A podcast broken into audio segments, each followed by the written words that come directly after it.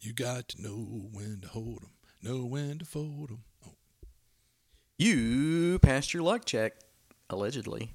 It's the No Class Podcast. with your louder than usual host, Eddie. And Matt, Hey, Matt, how's it going? I am splendiferous, sir. All right, then. It's the podcast with chutzpah, elan, panache, and a certain je ne sais quoi. I don't believe you can back up any of that. No, not not any of it. I want to lead in with something though. I was a I used a little blue language last time. I indulged in a bit of Billingsgate. To any offended, my most humble apologies. But as we as we talked about before the podcast, that wasn't the last podcast Oh. anymore. The time before, excuse me. So since you brought that up at the beginning of the podcast here, you can tell if this was the video podcast, you could see the evil grin on my face. Uh, Do you know what the most liked podcast, our most liked episode is? no, which one? The one that gets the most likes. We don't get a lot of likes, folks, Right, right. because people don't like this podcast. I could see but that. it's not like Facebook where it's like I got a hundred likes. Mm-hmm. We don't get a ton of likes, and if you're listening to this on SoundCloud, you can see that. But the one right now with the most likes Mm-hmm. is the one that you're not on, the holiday message. so, folks, keep that trend going. keep it alive. Keep the dream alive. But uh, yeah, that was pretty fun. It wasn't the same without you. I could only get I could only manage five minutes of material, so That sounds about right. we need you here to provide all the filler. Absolutely. All right, before I go into the normal top of the podcast thing, did you have anything you wanted to bump into here? Well, I as well. You probably won't hear this till after the the death of 2020, which we will all cheer for. Don't put that evil on us. But I know, like the Ramon said, 2020, 24 hours to go. Um, but yeah, uh, uh, Happy New Year. Hope you had a Merry Christmas. Hope you've had some good gaming. I haven't, and it's starting to hurt my heart. But anyway, I got to roll some dice.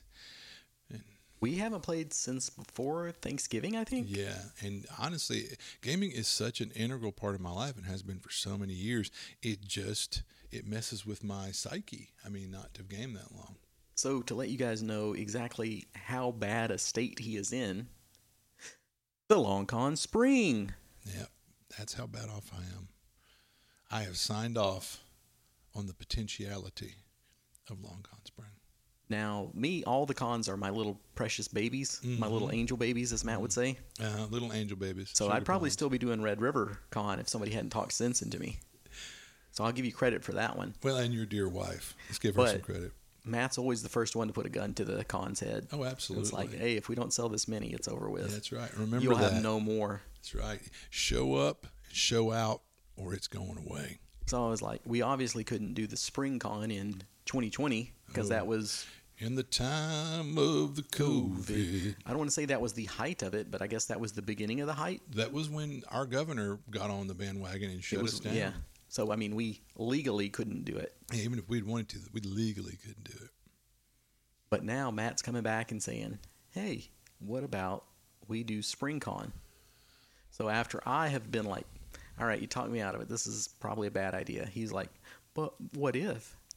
Well, and what I'll say is, I don't know about you because we have different interactions at the con. But in November, I had quite the.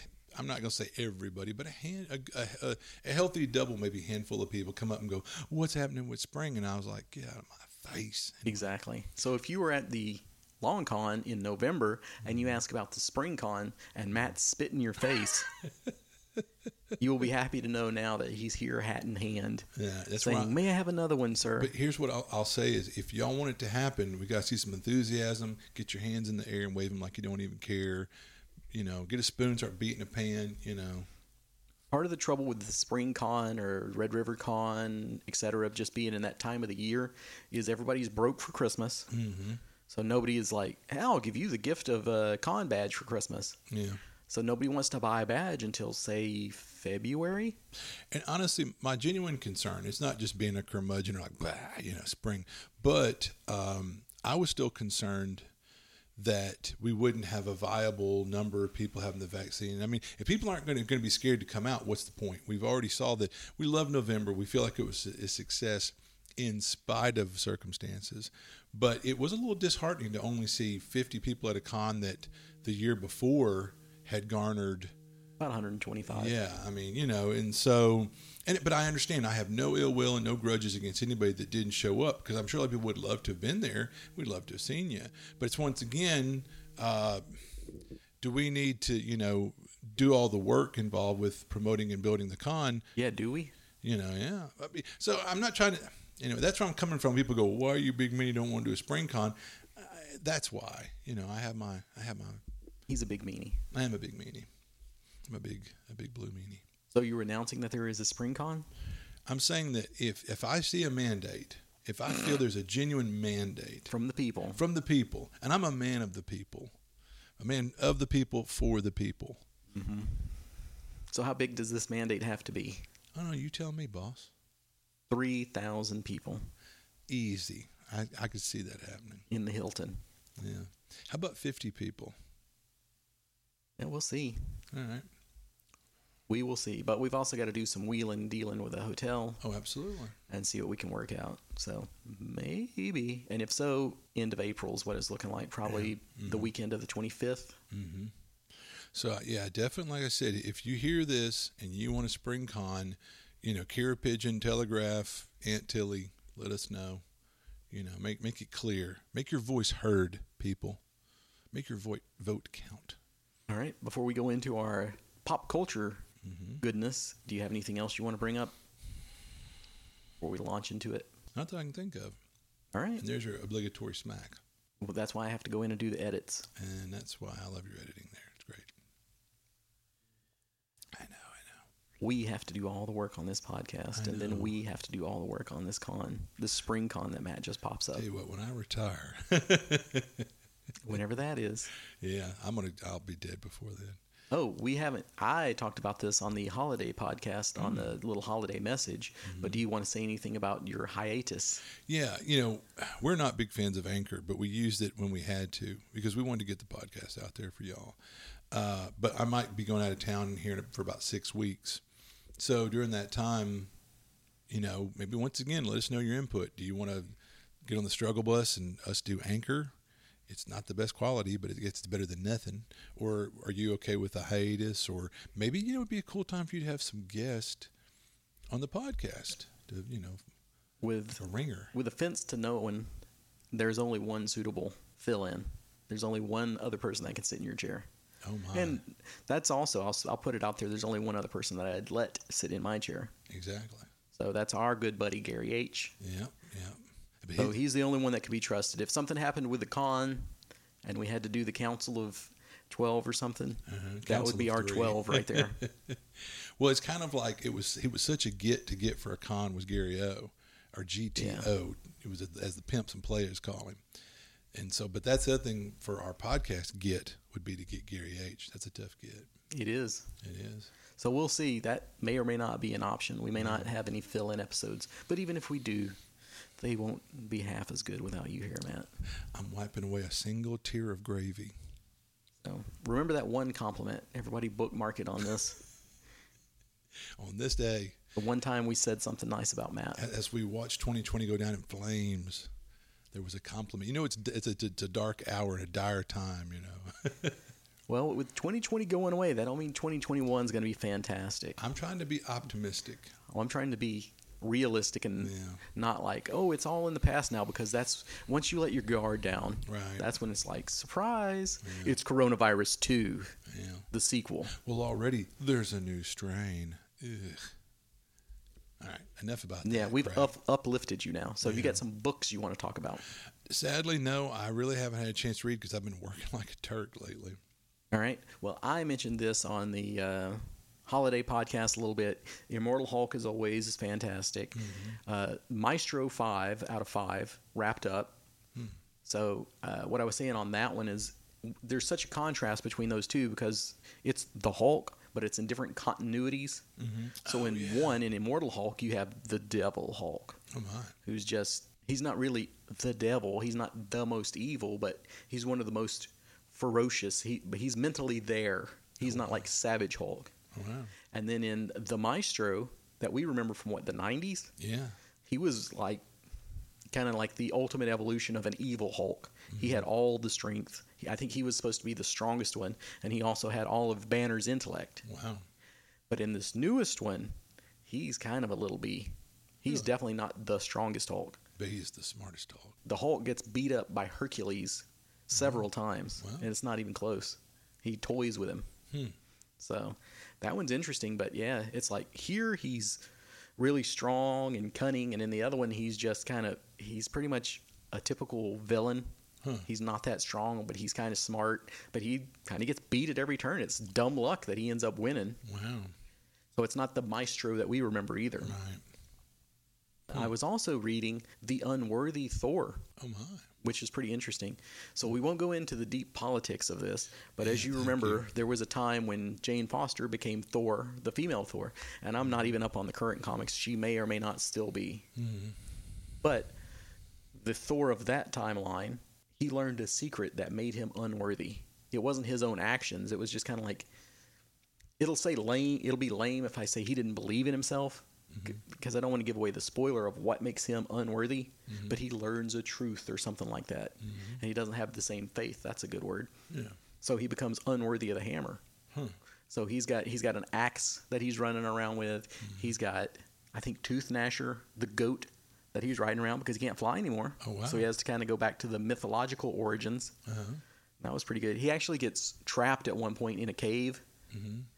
And they're like, he's like, this isn't going to stop me from coming after you. And he's like, you know what's going to stop you from coming after me is when your go- goat gets hungry in a couple of days because you can't fly out of here, and he's going to eat you. so I was like, that's pretty cool.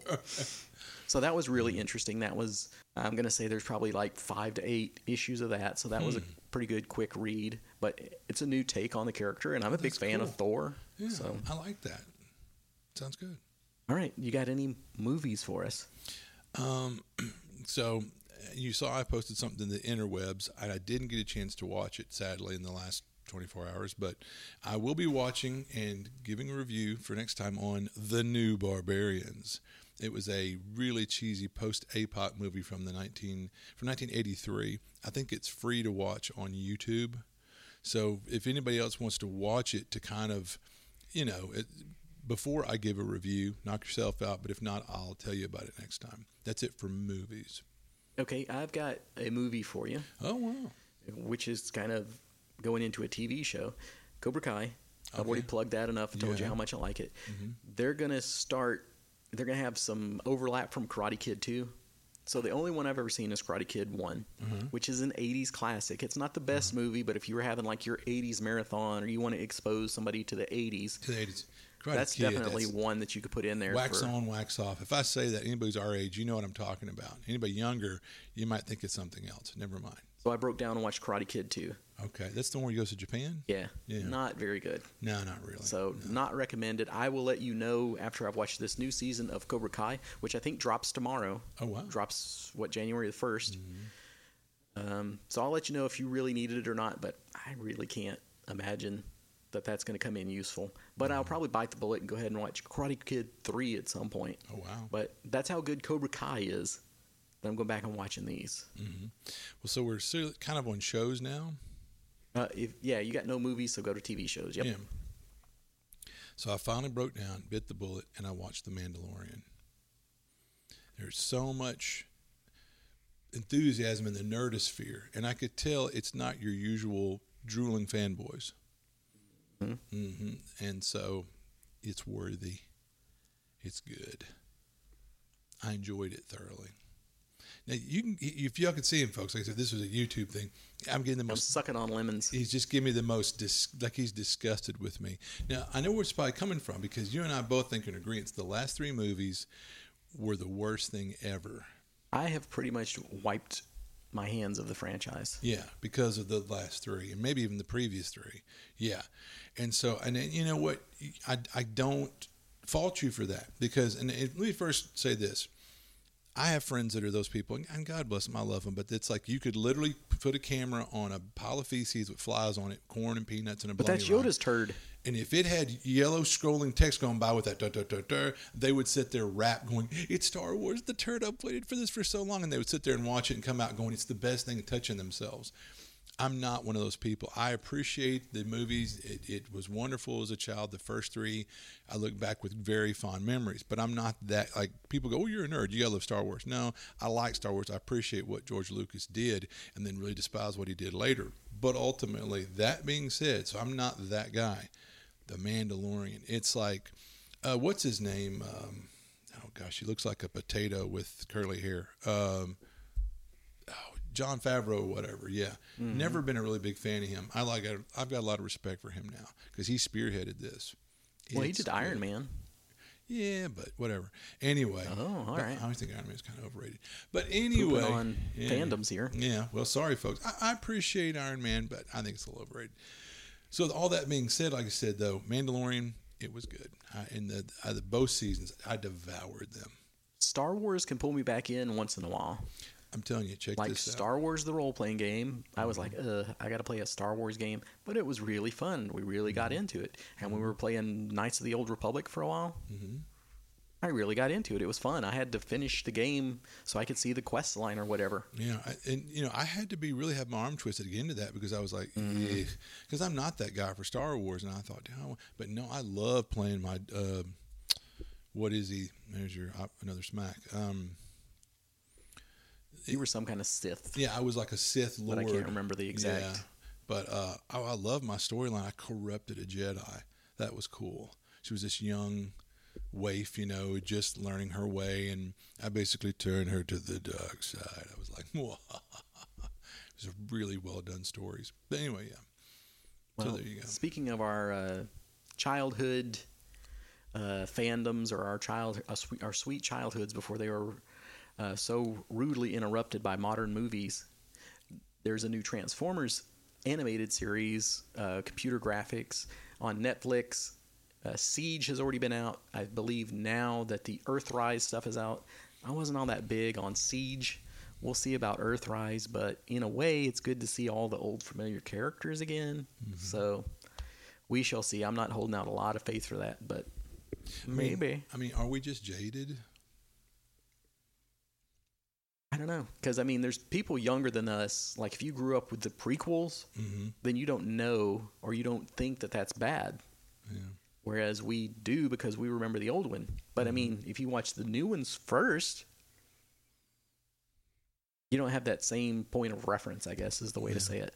Yeah. Because there's people now that grew up with the prequels that love them, and mm-hmm. there'll be people that grow up with what are these, the sequels, Yeah. the sequel trilogy, that are mm-hmm. going to love that. Oh, I can't even imagine that. But I gotta say, even in by point of reference, by comparing them to the, the, the most three most recent, even the last three aren't that bad by comparison. I mean, they're nothing like the first three. But you know, I'm just saying when you hold the the middle three up against these last three, even by by comparison, you're like, well, okay, maybe it wasn't. Maybe I was too hard on them because they're still better than this junk. So you like the prequels better than the sequels trilogy or whatever you want to well, say, the obvious- newest ones. Obviously, because it's hard because it jumps around, but the first three are by hands down the best. But even those second three that showed like as Anakin coming up, eh, that's not maybe not worthy even then, but it's still better than the last three. The last three with those characters and that story. I mean, what's like there's more character development in one episode of The Mandalorian there were in three movies of the last three. I mean, you know. I watched the first of the new three, and that's where I said, screw that trilogy. Mm-hmm. And then I watched Rogue One. Oh, yeah, Rogue One was good. Now, see, I'll, I'll say that if anything's been done in the last ten years, Rogue One. A lot of people uh, would agree. Rogue One was good. I appreciate it. I enjoyed Rogue One. I thought it had a good story. It didn't do that much for me. I know that everybody loves it and that I'm putting myself out there, but Yeah. it didn't do that. I mean, it's better than the one that I saw of the three. Yeah. But it didn't really ignite my fire. Like I will admit, playing Knights of the Old Republic, I was like, "Yeah, Star Wars." Yeah. But Rogue One didn't really. Didn't light your fire. Well, you're entitled to your opinion, man. And that's one of the things where, once again, if you uh, uh, tell us what you think, if you're like, oh no, I thought so and so was great, well then explain why it was great. Tell us, you know, why we're wrong, or and just it's probably because you're young enough or just to shout us, them. just shout us down and say you're wrong, and don't explain why. Well, you got any games you want to talk about? Video games, video games. Video games. Well, we've been playing Dun dun dun. Elder Scrolls Online on the PS4. to bribe Gary H. hmm He loves that game, so if he comes on, that's something you'll get to hear about. I'll have him do a half hour just on ESO. I'll go take a nap. He is a he's a big fan of ESO, and so he was trying to wrangle us into playing, but on PC. So we were like, all right, here's our compromise. You got to come to PS4 and we'll play. And so we're all playing it on uh, PS4, and I've I've enjoyed it. You know, I mean, it's not. But I will say, I used to be a big MMO guy. But I got away from that. You get older and you just get tired of the hamster wheel kind of grindiness of it. And they did some things in this game where I like this that uh, our characters have wildly different levels. But like if I get on and my character is the lowest level, if the guys group with me, it brings their characters down to my level. You still get certain bennies for having been higher level, but we can all group together, which is brilliant because back in the day I can remember, well, Fred hasn't been on for two weeks. Well, now if he tries to group, he won't get experience or whatever. That's not fun. I mean, why did it take this long for someone to figure that out? So, props to ESO for that. There's a few other things they did right, but overall, it's still an MMO. So, if there's things you like about MMOs, you probably like it. If you're not a big fan of MMOs, you probably won't. So one thing that I like about uh, the ESO is exploring. Yeah. But I'm an exploring kind of guy. If you put the map out there and you put some mysterious symbol on it, I'll go over there and check it out. So I like doing that. I like filling up the map. I loved doing that in The Witcher 3.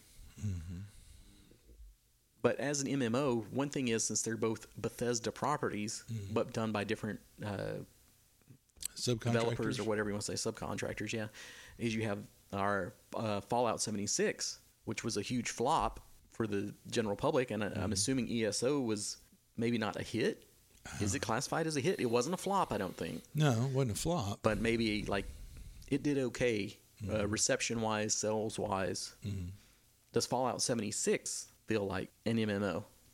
No, and that's one thing I like about it. Yeah, They limited the number of people on a server because it's supposed to be the post-apocalypse. There shouldn't be people running around you. I mean, there's that sparse feeling of like, oh, you're one of the lone survivors or something. So they limited the number of people available on a server.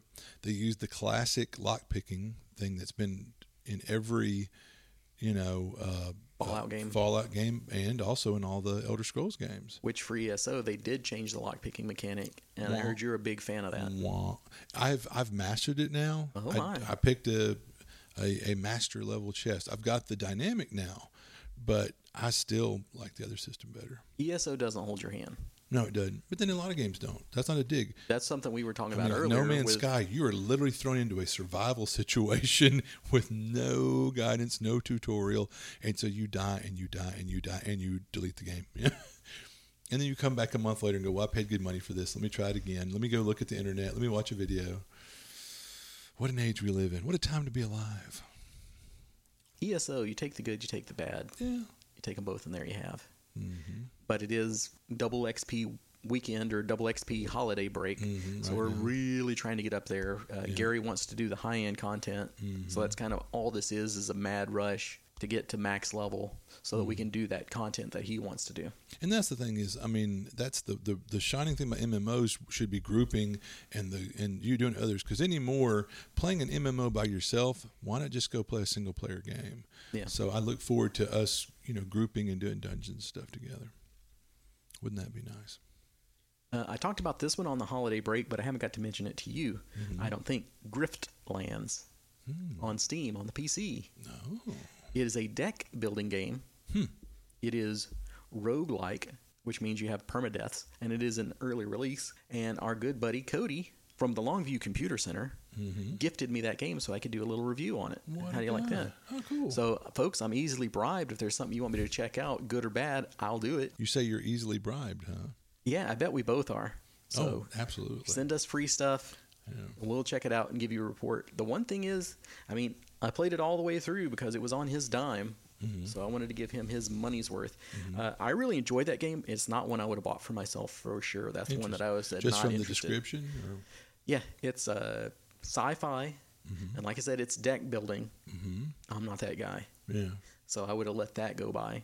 One of the really cool things about it, though, is it has a combat system and it has a negotiation system that are kind of the same. You're still playing the cards, and even if you're fighting, it's like if this is a combat, I'm playing my cards to take down your armor and your health.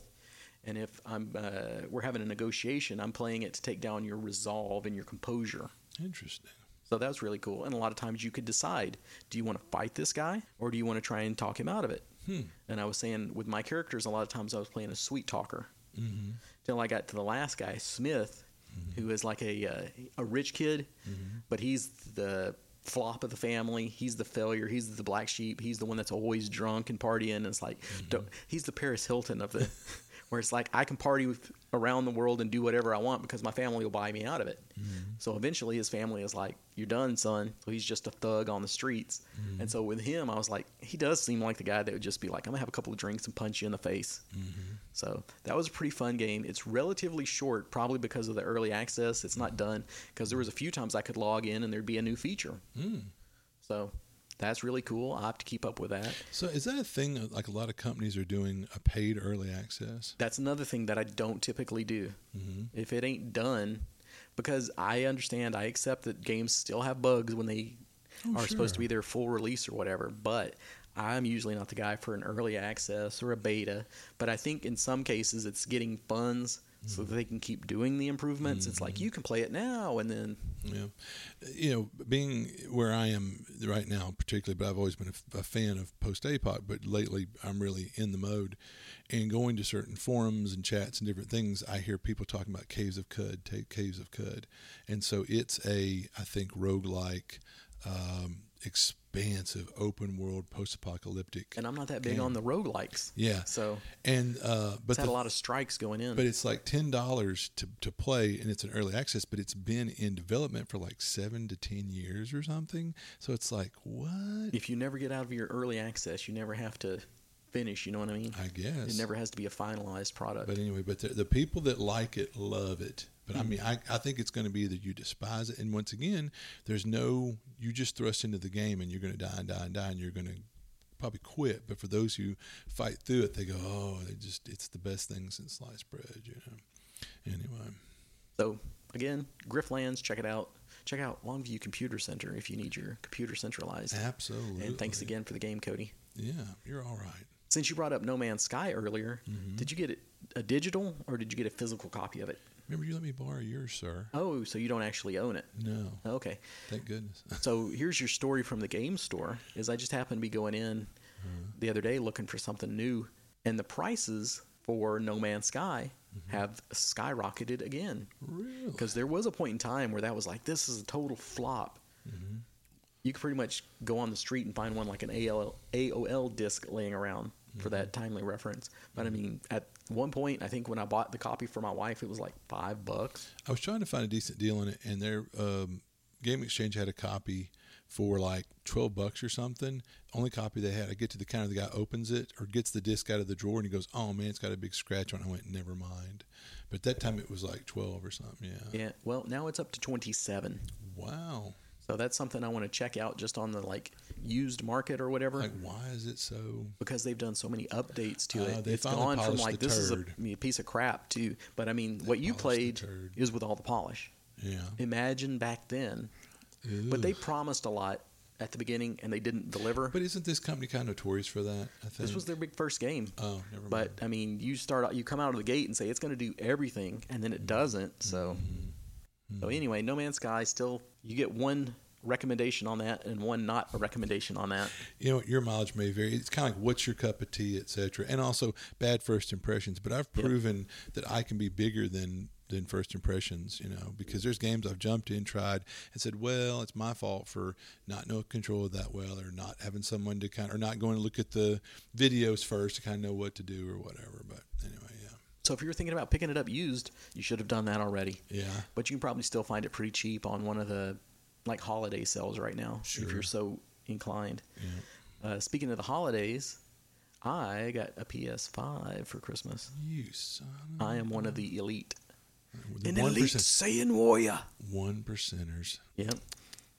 So you were asking me earlier about the graphics. uh-huh I really can't say. I mean, the graphics on the PlayStation 4 are just fantastic. Yeah, there's games that I've picked up since I've started playing it in the last year.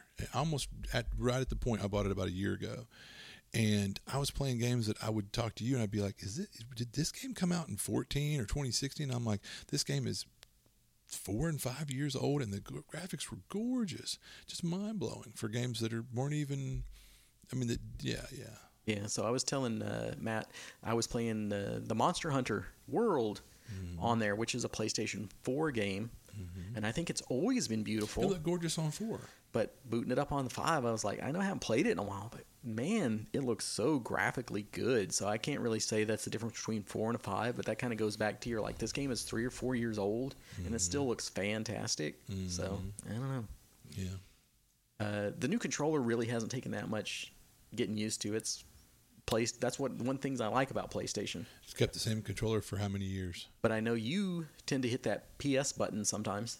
Yeah, yeah. Well, the big square button is what I tend to hit by accident a lot, a lot. Well, the PS button is no longer a PS button. Hmm. It's just an emblem, so mm-hmm. it gets hit a little bit less. I would say. So that's a cool thing about the new controller. That will throw you out of the game. Yeah. I still think uh, visually it's mm-hmm. ugly as homemade sin. Huh? The controller? And the the, the game itself because it kind of looks like a Wi-Fi router or something. Mm-hmm. So I don't like it. I don't like that hospital white color of it. I just so I like the PS5, but I'm be happy when they come out with the slim or the new one or now you can get it in all black. Yeah. Why not? Why wouldn't you? Mm-hmm. Uh, there's a game that comes with the PS5, which is Astro's Game Room. Hmm. So it's kind of like a little Mario platformer. It teaches you the controller. So if we had to do all that again, mm-hmm. I'd be hmm. like, "Oh, you want to learn how to use the controller? Try this. That's yeah. it'll teach you." And games don't even come with the systems most of the time now. Yeah. So that's really cool. Yeah, it's very good old days when you got combat with Atari. You know, or, you at least got something or Mario Duck Hunt, mm-hmm. Super Mario World. But it's really good platformer. It's a good tutorial for the controller.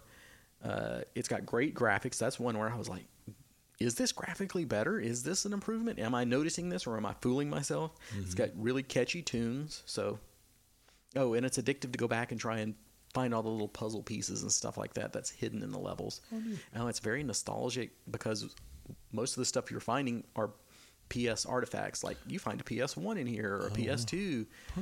And I was thinking back on that, and basically every PlayStation that's come out from PlayStation 1 to PlayStation 5, I've lived to somewhere different. Hmm. So it brings you back those memories too. Like, oh yeah, I remember PlayStation Two. I was in Kansas. Yeah. PlayStation One was when I was getting married. Wow. So I mean, you can kind of go look at those landmarks of your life. Like four this was, was in Bossier, released. right? Yep. Five is here. Mm-hmm. So, going, are, are, you done, sir? No. But okay, what did you want to interrupt? Well, I was with? just going to say, um, just quickly putting you on the spot. Video game platforms talking about how they used to always come with a game and not necessarily anymore. What's your favorite or best game that ever came with a platform? And this could be Soul Calibur that came with.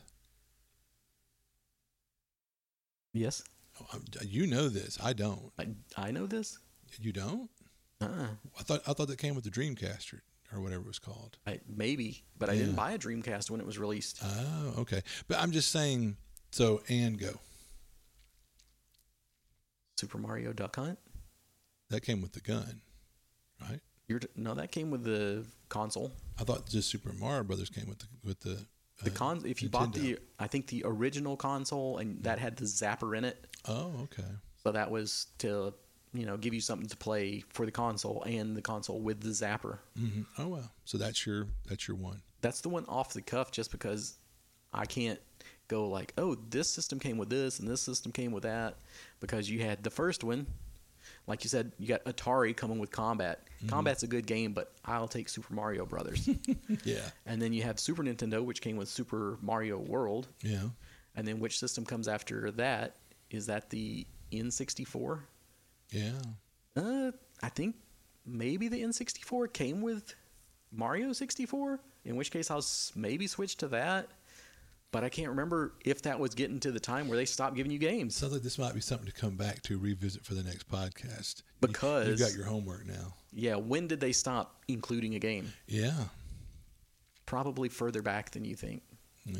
Because I want to think, did Final Fantasy come with? Uh, no, okay. And then there are different packets. Like you might have gotten a Super Nintendo, I think Super Nintendo with Super Mario World, or you might have got it with uh, what's that one fighting game, Primal Rage, Wow. something like that, Hmm. which was towards the end of the line. I'm trying to think if that's even the right one. And did, did did a game come with Wii? Yeah, it did. The one that had boxing and all that, and bowling. yeah, Wii Sports. Wii Sports, which was a lot of fun. I loved. I boxed and bowled like a all the time. All right, we so which down- one of those did we you like the best? The Wii. Sports? Oh, I love Wii Sports. In fact, the other Wii Sports that came out were like Island Sports or whatever. Mm-hmm. Man, that's the best money I ever spent, other than Neverwinter Nights. I mean, I played because there were so many games and sub games in that.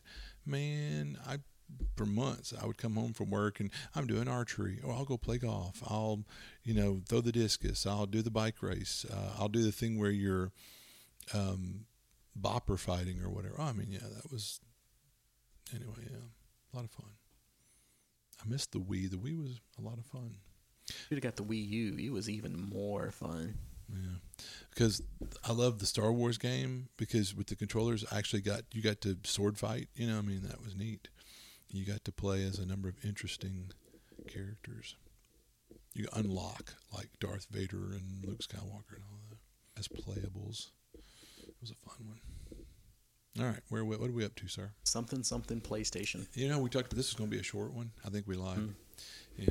Well, let's see how much you have to talk about the actual topic at hand. Okay. But before we get to that, we did have a little bit of feedback on our last episode. hooray! Oh, and before I get to that, did you want to promote the Dare Luck Club on Facebook? I absolutely do. Yeah. So that's our uh, good buddy Luau Lou and his product, and it's sort of reminiscent of the Stranger Things. Uh, you know, the kids uh, think of it. You know, where the kids are going to facing off against evil or whatever. And you know, let's face it. There's a lot of fun with movies like the first part of it or uh, Stranger Things. You know, whatever. So yeah, I mean that's. I think he's he's struck on something. It's brilliant. I can't wait to play it at NTRPG. So I think he might have a week left on the Kickstarter. Could Oh. be two, but I'm going to say it's a week. So if that's something you want to jump on, go check it out right now. Yeah. They can still use your help to push it over the top. Lou's a great guy. And Lou's a great guy. Throw him a buck. Promote independent game houses. I'm I'm a big believer in you know support your local business, support the little guy, the indie houses, you know, indie For sure. producers. Yeah. And he's one of the people that gives us a lot of good feedback. Oh yeah. So our feedback on the last episode, on the last last episode, which was talking about, geez, Dungeons uh, and drama. Dungeons and dramas. Uh, most of it was positive and boiled down to how do you get the most out of a session 0 Mm-hmm. How do you deal with bored players?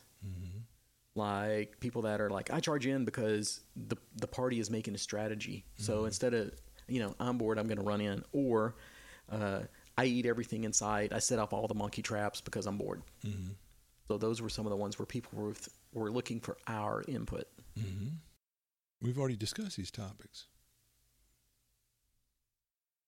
Well, then apparently we didn't discuss session zero well enough. Oh wow, really? Not that we should start a whole another Let two hours worth, So but try to be concise. I mean, with with the session zero, you as the game master need to lay out like here's my idea for a campaign, and here's what I'm kind of looking uh, at. So, like, try to be like a quick example. Like, all right, we're going to play a fantasy game. Um, I want to do something where uh, it's going to be collaborative, and it's going to be where nobody at the table knows what's going to happen next. And so, right there, if your players hear that, a guy might go, "Oh, I don't feel comfortable with that, or I don't like the idea of that." This is your chance to sound off before this. We're two, three sessions in, that guy drifts away. Like, "What happened to, to, to Jimbo, or whatever?" Well, it wasn't his cup of tea. Why didn't he speak up? Speak up in session zero. But if you, as the game master, don't lay out like what your overall plan or your goal, or like I want to do a big story arc, or I want to do a sandbox. Let me explain so you understand what sandbox means, so that the players understand what you intend to do and what your goals are as a game master. So this is their chance to go, can we do this and not that, or I'm not really comfortable with that, or I'm not that doesn't really float my boat. Then again, you as the player, is your chance to go, hey, I want to play a swashbuckler or whatever, and the GM goes, this isn't a nautical type this this doesn't really fit this campaign I, i'm sorry but i appreciate that you've got this cool idea for a character but that might not fit this campaign so again you as a player it behooves you to let the game master know what you know or yeah and and or you as the player try to fit something that's going to work with the rest of the party or, or if you're going to do something edgy, this is your chance to go, guys. Here's what I want to do. Let me explain. I want some character development. He'll start a little jerky, but I have, but there'll be character development. You know, blah blah blah. But that's it's a chance to air all this stuff so everybody's on the same page, so there's not conflicts later. These are ways to avoid conflicts. Yeah. Okay. And I would say to add in on what you said about a player, Mm-hmm. as a player, you may hear this layout, and I've done this before. Somebody has pitched their idea to me, and I was like, "That sounds fun for somebody else. It's not my cup of tea. Yeah. I'll catch you guys down the road." Mm-hmm. And then that can be sometime you have to take a break, Yeah. which is our topic of the week. What a wonderful segue. All right. So, running a game can be hard and entails a responsibility. It does. Yeah. While players sometimes consider participation optional without a game master, there is no game. And that's why I've always said I appreciate the people that come to our con, every single person, but I always appreciate the game masters. Because if 50 people show up to a con and no one's running games, it ain't a con. Uh, anyway, even if it's just reading an adventure module, the GM has prep to do, but read the damn module. The GM doesn't have the option to forget about the game until the game night and just show up with their character and dice like players can. Um, life stressors can be can bleed over. All after all, we're only human. This can lead to burnout. Dun dun dun. All right. Um, it's so I'll stop there. Okay. So one of the reasons why you might would want to step away from the game as a game master, you know, or even as a player, you know, burnout or finding out that maybe this you had some misconceptions, or if you didn't have a good session zero, you didn't know what kind of game it was going to be. Like we said, there's reasons for realizing you might should step away. But I thought one thing I would talk about is like game master player burnout, as because let's talk. I mean, I talk about well, if you're going to step away, well, why are you stepping away? So it's like let's address that. That was my thought process. Okay. All right. Quite the interesting thought. Okay. I mean, carry on. All right. Um, so, Well, did okay, maybe you're moving from that point, and one thing that I would like to say is, Yeah. do players appreciate how much work goes into being a GM some do and some don't. If you've never if they've GM'd? Yeah, I was going to say, if you've run a game before, you probably do. If you haven't, you probably absolutely don't. But not all GMs are created equally. That's not true. every GM is doing a lot of prep work. Mm-hmm. Like when you show up and the guy's like, "I didn't read the module. We're gonna wing it." I want to punch you in the face. you don't know? deserve any of these accolades or Yeah. pats on the head and going, oh, Yeah. "Oh, poor thing." I can see why you're getting burned out. But there are some GMs that are doing a lot of work mm-hmm. behind the scenes, and some of it. I'll go ahead and say maybe some GMs need to relax too. On it's like if this is stuff that you're building that your players are probably never going to see, unless you're doing that for your enjoyment. Mm-hmm. Don't build more than you have to, just as a way to take the stress off of you. If you're having fun world building and you're enjoying it, mm-hmm. great. If it's putting more stress on you, mm-hmm. don't. You don't have to write the entire history of the land. Because a lot of times your players aren't going to see it, they're not going to appreciate it. Um, so it's important to recognize the signs and give yourself a break.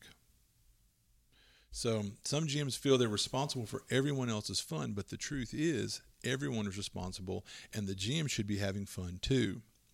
Uh, see our latest podcast for more about that, um, or the second to the last, excuse me. Um, so signs of burnout for GMs and players.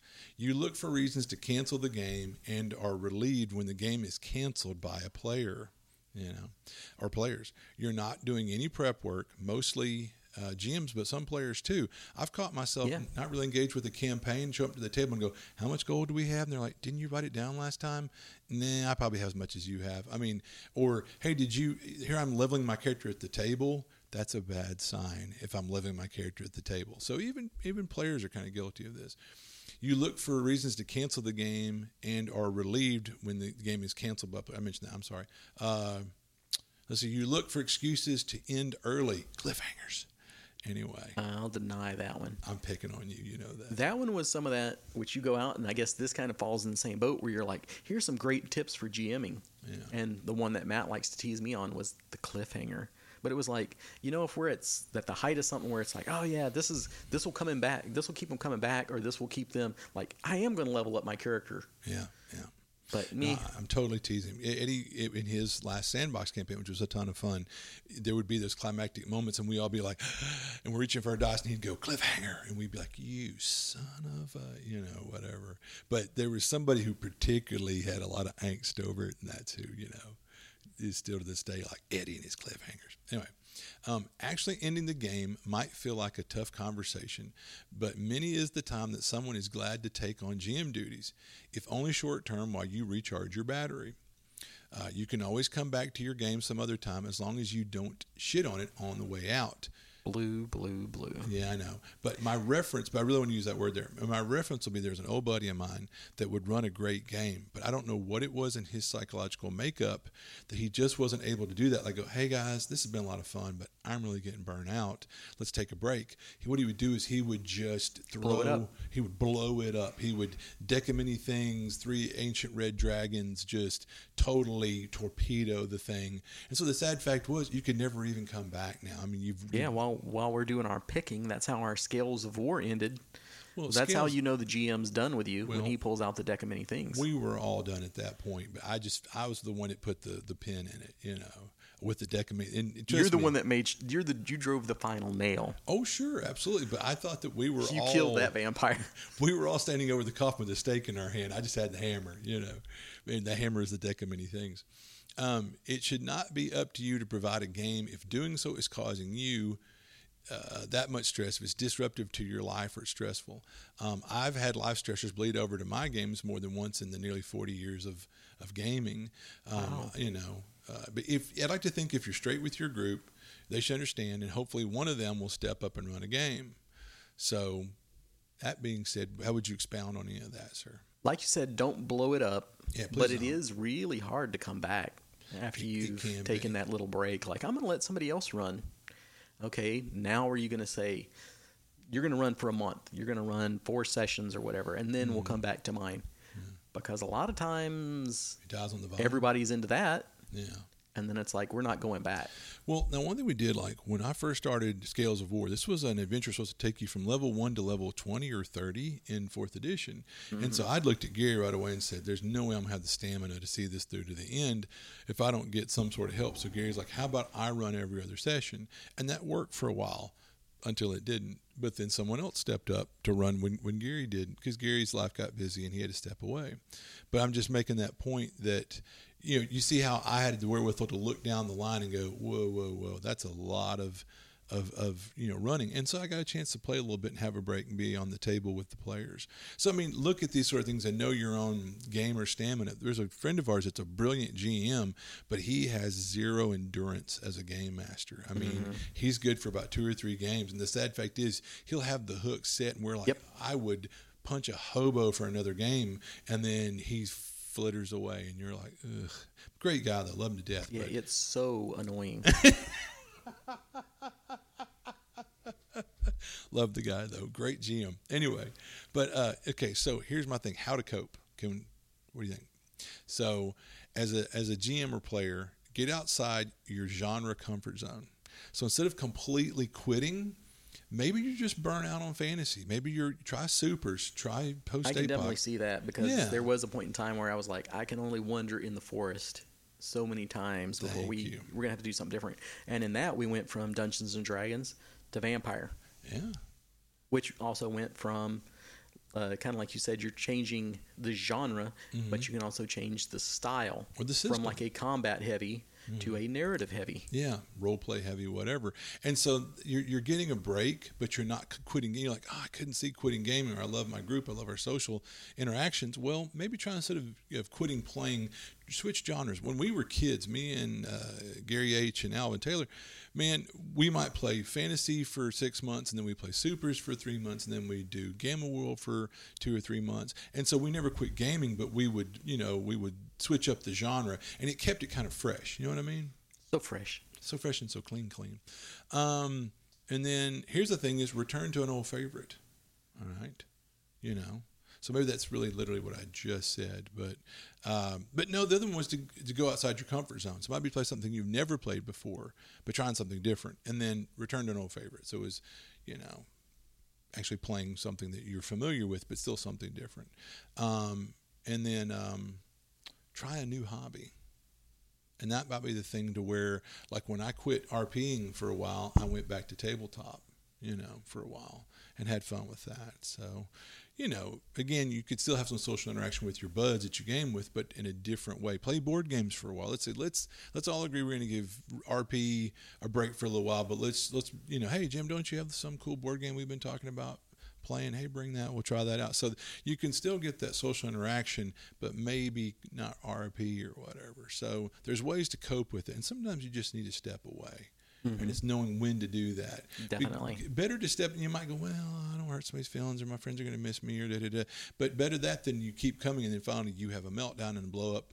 I mean, because you, like I say, I'm only human. There's a friend of mine that uh, years ago I kind of had a meltdown, but I was having some really bad stuff in my first marriage. And I came back later. He's a big enough guy to forgive me, and I'm big enough to apologize. Because, like, man, that wasn't about you. That was about what's going on in my personal life, and I apologize. So, I mean, you know, you're only human. You know, it's kind of like our friend that we discussed podcast before last. That you know, we're we're more than willing and ready to to you know mend fences and extend olive branches, but it's one of those things that once the damage is done, some people are like, well, I'm I'm too you know chagrined, too embarrassed to you know, to even broach the subject, and you know, and, and you know, Or not necessarily in this case, but I mean, if you shit in their house on the way out, kind of like if you blow up the campaign, you kill all the characters. Well, if you burn those bridges on the way out, yeah, kind of you hard to can't come back even if Yeah. the next week you're like, I shouldn't have done that. And that's well, where you see- Luckily, you quit your job spectacularly, sort of thing. You know, Yeah, yeah. you punch the boss in the face on, On the way, the way out. out, kicks It's his like, dog. You're not getting that job back. Right, and that's what we're saying. So better that to go. Well, I do. I want to step away. Should I? You know, if you're even thinking about a conflict, maybe you should. Better that than alienate people and hurt feelings and burn bridges or whatever. And I guess know? the other side of that is if somebody tells you, I need to take a break, they're not necessarily saying, yeah, I don't like you, I don't want to be Yeah. around you, I don't want to see you. yeah. They just need a break. There's another player we know, a gamer that he's kind of known to flake out, and it's like many a time I think like, why didn't he just come? Because I feel like it's really about me. I'm just bored. I need a break or whatever. Just be honest. It's not gonna hurt my feelings. I'm not gonna go. "Uh, that's a you've you've that's a, a statement of the quality of the game I run. Uh, No, I'm not gonna take that way. It's just you got some stuff in your life, or you're just you know it's becoming kind of difficult. You know what? It's just better for me to step away. Just say that and step away. I'm not gonna be buttered, You know, whatever. So anyway. Kind of along those lines, and just because, you know, I like to put our own personal examples in here. Yeah. Uh, our good buddy Cody, Uh-huh. Longview Computer Center, Yeah. get your computer centralized today. Yeah. he sent me a message the other day that he's like, "Hey, I'm starting up a group. I put something on our little the nameless that I'm going to start up a group." And I was Mm-hmm. like, "Wow, our little man's growing up Yeah. Because he's somebody that we met together at the same time Yeah. who had never played role playing games. Never.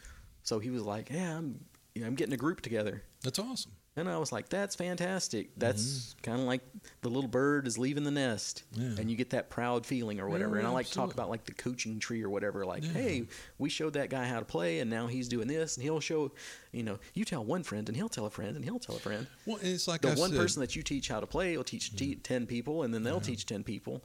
But he was like, "I'm starting a group," Mm-hmm. and I was like, "Oh, I'm glad," because it didn't sound like you or I Mm-hmm. was involved in it Yeah. that he was going out and spreading his wings. And it's not like I don't want to be in your group, Yeah. but that's something to think about too. If you need to take a break, Mm-hmm. maybe you need to take a break from certain people. Oh yeah.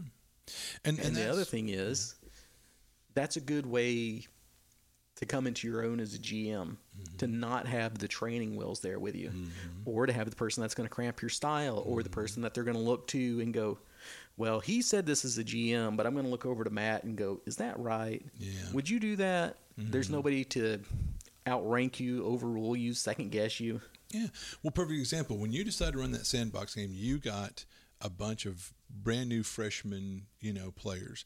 And at one point, I was a little like, well, why am, why am I not involved? And you were like, dude, I'd love to have you, but let's face it, you would step up, A type, take the reins, tell these guys, sit down, shut up, do your job. This is it, zip, zip, zip. And he said, I want those guys to have that new, uh, freshman experience without that guiding hand. I want them to do all the stupid crap we did and have all the stumbles and watch them grow as players, you know, and and and the see that epiphany, that light come on.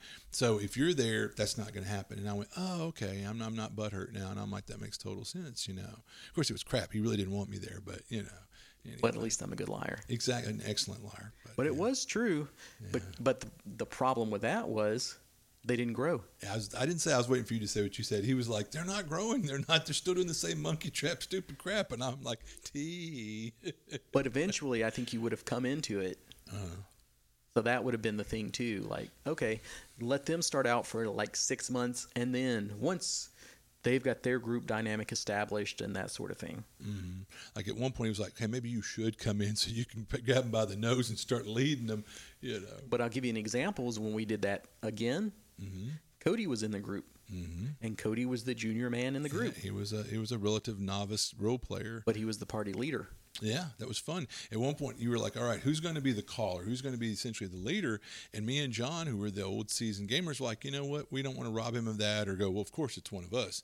We just sat on our hands, kept our mouth shut, and he's looking at us like, "Really?" So the little novice player goes, "I guess I'm the leader," and man, in hilarity ensued. You know? but he was actually yeah. Not to correct you, sir, yeah. but he was the uh, leader of the party in game as oh, well. Oh, that yeah, he was no, like no. the the lieutenant. Right, right. And you guys were more of the seasoned hands, like the old sergeants. The old sergeants. So that lieutenant might have got shot in the woods somewhere. we don't know. But that's another thing yeah. that I would say to consider with yeah. new players too, and yeah. putting them into the group. Well, and, and I'll tell anybody, there's so many players, people that have trepidation about coming into this hobby, and they're because in spite of you know, I'm not saying it's a commonality amongst nerds, but there are a number of those nerds that are the kind of shut-ins or nervous around new people, or they're so worried or self-conscious they're going to be ridiculed, and you know, and I've just I don't see that happen. I've never seen that happen. Most people are tickled to have new blood in the hobby. But that being said, definitely kid gloves and try to you know take them under your wing and and be uh, patient with new players and and definitely new game masters because everybody had to learn sometime. And I'm just tickled someone has the testicular fortitude to step up and run. Yeah. So kind of like I was talking about with Cody there was I've said, you know, we play basically twice a month. Mm-hmm. We play on certain Thursdays. Well, the off Thursday, why not form your own group? Mm-hmm. So I mm-hmm. thought that's what he was doing mm-hmm. instead of when it was like, well, you know, you finally done something without me and Matt. It's not me and Matt don't want to be in it. Mm-hmm. It's that you're taking off and spreading your wings and kind of got tired of us dragging our butts, I think, too. Yeah. Well, and it's like the, recently when I said, you know, I might run something on the off Thursdays, but here's the deal. If I'm going to run it, if you want to be in it, I'm putting it on you to do the work of getting the table together. And I think maybe me putting kind of pushing him to like, you need to build the table, maybe made him realize, you know what, I can do this myself. You know, because that was me back in the day when I was playing in the club in Shreveport Bossier. One day, me and one of the organizers kind of butted heads, and I said, "Dude, you know, I don't. I'm not like these kids that show up with dice in one hand, character in the other, waiting for you to run them a game. I don't need. I can take my toys and go home. I can make my own game. I don't have to put up with." Poo poo. And the light came on because he realized, oh shit, he's right. In fact, I had the email list of every player in that club. I could poach some of his best gamers, pull them away, and have my own little club or whatever. So I'm like, no, no, sir. You know, don't don't get up, don't step up to me. You know, and so and we were, you know, we were good friends, and that worked out okay. But yeah, it's one. It's great when you're not someone who's dependent. You can, you know, I, will make my own game. You know, I'll make my own planet with hookers and casinos and blackjack. Mm-hmm. Yeah, so you know. But you can take a break from your group as mm-hmm. well. Like, I want to keep playing role playing games, but I don't want to play them with you. Yeah. Or you can go like, hey, we only played this much, so I'm going to start another group. Mm-hmm. Don't be offended if I'm not like, you know, it's all the exact same people again. Exactly. It doesn't mean that I don't like you. Well, it and- means that I'm trying to do a new dynamic, and mm-hmm. that's a good way for you to learn new tricks. Yeah, I've talked about the years going to cons. Back when I was in living Greyhawk, I would go away to cons, and it was a lot of fun because it's this smorgasbord of just all these games. But for two is, I like to play casters, and I would watch other casters as a game master or player at the table. A guy would use a spell, and I'd go, "Whoa, whoa, whoa! Can you do that?" And then I'd look at the game master, who might be triad. They're the most knowledgeable people, and they'd be like, "Well, that's a perfectly legal use of that spell, Matt." And I'd be like, wow, yeah, I learned a whole a new trick. Or you just see people do neat things like, oh, that's a brilliant strategy. I've never thought about those t- things used that way together. So you, it's a great chance to learn new things or meet new gamers. When you went off doing those meetups for a while at the game store, you met Mark. Um, he's a great guy, the artist. You know, Nelson. Nelson, right? Yeah, super great guy. And so you would never have met him if you hadn't went and formed these game groups. Yeah, I've formed. A, I I don't want to say it's like I've done a lot without Matt, but I have had a lot of groups without Matt. But it might have been like, hey, on Wednesday I have a middle of the day Adventures League. You're mm-hmm. working, you can't be in it, Yeah. and it's not. Hey, I don't want you to be in it. No, not purposely discluded. Yeah. So, and then the other thing was when I was doing that, a lot of times it's like, well, I'm going to run it on Wednesday, and then I'm going to run it again for you guys on Friday. Mm-hmm. So it's actually better that you're in the second group because I've already Worked out the run bugs. through it and seen all the bugs and went like, oh yeah, this wasn't that great. I could make this improvement, or maybe this monster needs to get bumped up or bumped down. Sure. But that's also some advice to you to play with other people, Mm-hmm. Fresh mix blood. it up. Yeah. Take a break from you know, whoever, whatever. Yeah. But not that you have to, and you can keep hanging out with the same people and just start Hmm. a second group. Depends on how much gaming you want in your week. Yeah. They're yeah. If you'll remember, at one time I had like three groups, Oh, In a week or something like yeah, that? I felt bad for you. and that's when I was like, I'm completely burned out. I don't want to see any Mm-hmm. dice for a long time. Yeah, when it would fall where you were running all three, because some of those you were playing slash running in, but when it fell your turn to run for all three in the same week, I could tell you were like, I want to kill everybody. Yeah, and that wasn't you're running the same thing three times. It was like you got to run this and run that and this. Mm-hmm. the trauma, the trauma. And that's the other thing. Uh, Years ago, I was playing with some friends, and I love these guys. But at one point, I said, "I'm stepping away," and they went, "What? What?" Like their feelings hurt. I said, "It's not you," but I said, "I'm not having fun anymore." And then it feels like an obligation or a ritual. It's like people that are still watching The Walking Dead. It's like that show hasn't been good for years, but it's it's such a ritual ingrained. Like it's Sunday night, let's watch Walking Dead. Really? And you know, it, it's kind of like, you know, but it quit being fun. And I'm like, I love you guys, nothing personal. We'll game again, but I'm stepping away because I'm just not having fun anymore right now. I need a break for me. And please understand that. And they did because they're my friends. you Mental know? health break. Yeah. But it was nice to know that the people are, you know, it'd be better if they went, yeah, bye, don't let the door hit you in the butt. But it was great. They're like, oh, no, Matt, we love gaming with you. Oh, that touches my heart and makes me want to stay, but I have to do this for my own sake. This isn't fun. And why do we play these games? To have fun. Yeah, and don't force, don't try to force somebody else to have fun. If they tell you, Yeah. I need to take a break, Yeah, I- when recently when he was like, "I need a break," I it kind of hit me at first because I'm like, "Well, damn, you know, I miss my bud. You know, I love gaming with him." But then I thought, "Don't be selfish. This is about him. He needs this. It would be selfish of me to try to." Uh, psychologically or whatever manipulate him into staying try to make him feel guilty or bad that's really uncool and so i was like dude this is what you need do it you know so there you go Yeah, I'll say when you took your little break to go back to uh, wargaming, I was like, whoa. I couldn't believe that. but it felt good. But I'll tell you You that needed story. it. Yeah, I really did. And I'll tell you this story. I, I thought about sharing this. There's a guy that I used to game with, a little bit of RP and tabletop. I'll just come up with a name uh, to protect the instant. We'll call him Jody. Anyway, this shitbird uh, ruined tabletop gaming for me. I won't go into the whole story, but believe me when I tell you, this guy ruined tabletop gaming for me. But what's bad is you don't you can't see the forest for the woods. But years later, when I started tabletop again, I went, "This is so much fun!" And oh, I love this. And why did I quit playing for nearly a decade? And then I thought back through my mind and realized that guy had done so much awful crap and built up so much psychological baggage for me, like negativity in my mind, that I quit playing tabletop for nearly a decade because of this jerk, you know.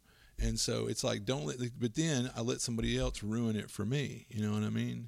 So anyway, but no, I you know tabletop's fun.